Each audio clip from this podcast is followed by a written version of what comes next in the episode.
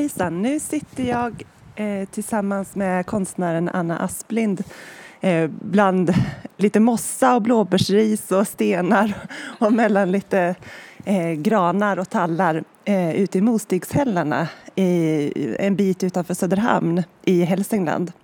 Och vi är väl, vad kan vi vara, ett 50-tal människor som precis har upplevt ditt verk för första gången. Anna, kan du berätta lite grann vad det är vi har fått uppleva?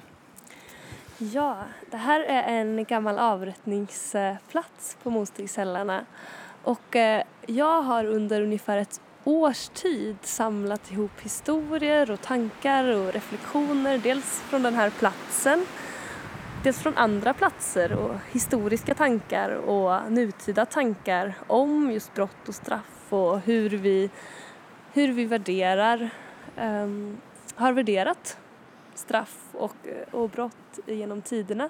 Och det här har jag gjort, ett eh, ljudverk av. Eh, det är ett 20 000 kvadratmeter stort ljudverk som du som besökare själv får interagera med. Så att beroende på vart du går någonstans på Mostigshällarna så triggar du texter och ljud. Och det här eh, verket kan du ta del av genom en app som heter samma sak som verket Kommer himlen alltid att vara blå? Mm. Och det en, jag har precis själv upplevt och är alldeles fylld av den här ja, fantastiska, det fantastiska verket helt enkelt. Man pendlar mellan olika ljudspår där man får höra berättelser som refererar till allt från den här platsens eh, påverkan från istiden till samtida migrationsfrågor och eh, människornas öden på platsen till barns lekar, hänga gubbelek eh, till exempel eftersom det ju faktiskt också var en galgbacke det här så att du refererar till det eller till eh, eh, fakta kring eh, militärens historia också på platsen för det har ju också från kalla kriget och fram till, vad sa du, tidigt 20-tal? Ja, tidigt 20-tal så har det varit, det här området har varit eh, förbjuden mark faktiskt, så ingen som har fått tillträde hit.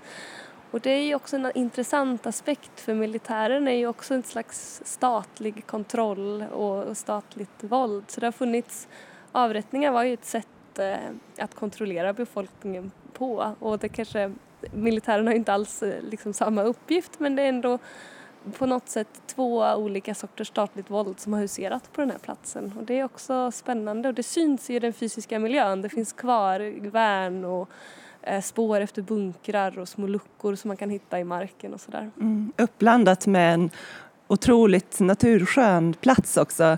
Vi har de här, det är uppe på en höjd och man får fin utsikt mellan träden.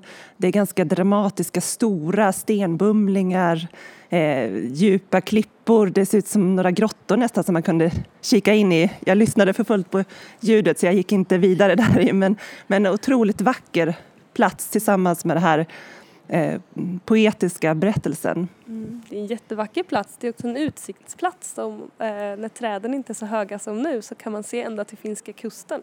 Det var också en av anledningarna till att eh, flygvärnet, som det var då, den här militäranläggningen, eh, valde just den här platsen för att kunna, ha, ehm, kunna se långt helt enkelt. Det är en jättefin plats. Det ska finnas björn här också i grottorna har jag hört. Oj, vilken tur att jag inte gick närmare i så fall. Eh, Anna, eh, bara väldigt kort, vi ska strax åka vidare till nästa konstnärsgestaltning. Eh, hur tänker du att du kommer bära med dig det här i ditt fortsatta konstnärskap?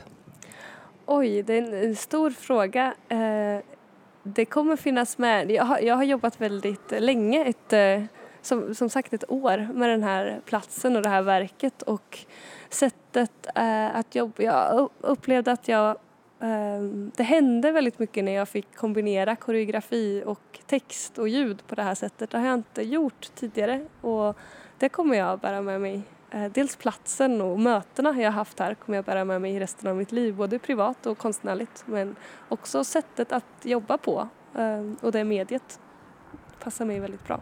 Mm. Stort tack Anna Asplind för det.